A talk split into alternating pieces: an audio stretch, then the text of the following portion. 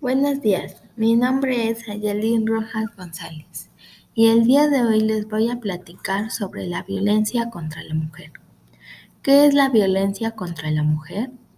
Las Naciones Unidas definen la violencia contra la mujer como todo acto de violencia de género que resulte o pueda tener como resultado un daño físico, sexual o psicológico para la mujer.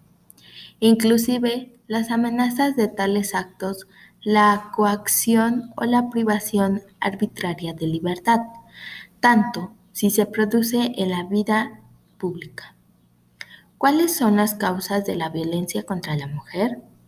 En términos generales, la violencia contra la mujer por parte de su cónyuge está sustentada en el mito de la inferioridad del sexo femenino, a su situación de desigualdad en la sociedad, a la dependencia económica, al temor por la vida de sus hijos y la propia.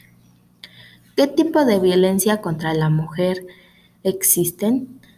Existen la violencia económica, la violencia laboral, la violencia institucional, la violencia psicológica, la violencia física, la violencia sexual y la violencia simbólica.